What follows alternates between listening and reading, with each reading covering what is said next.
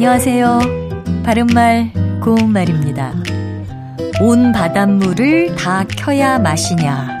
이런 속담 들어보셨나요?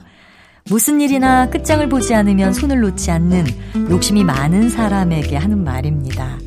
같은 뜻을 가진 속담으로 온 바닷물을 다 먹어야 짜냐도 있습니다. 이 속담에 나오는 동사 켜다는 물이나 술 따위를 단숨에 들이마시다란 뜻이고요. 그 외에도 갈증이 나서 물을 자꾸 마신다는 뜻도 있어서 짜게 먹어서 물을 많이 켰다. 이렇게 말할 수도 있습니다. 그리고 목이 마르다며 그는 물을 벌컥벌컥 들이켰다처럼 동사 들이켜다 역시 물이나 술 따위 액체를 단숨에 마구 마시다를 뜻하니까요. 들이켜다를 생각하면 켜다의 뜻도 쉽게 이해할 수 있을 겁니다.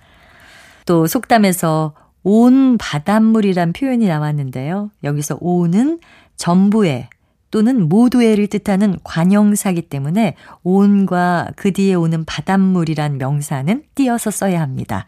이와 마찬가지로 온 집안, 온 식구, 온 국민 같은 표현에서도 온과 뒤에 명사를 모두 띄어서 씁니다. 그런데 이와는 다르게 온이 꽉 찬, 완전한 따위의 뜻을 더하는 접두사로 쓰이는 경우가 있습니다.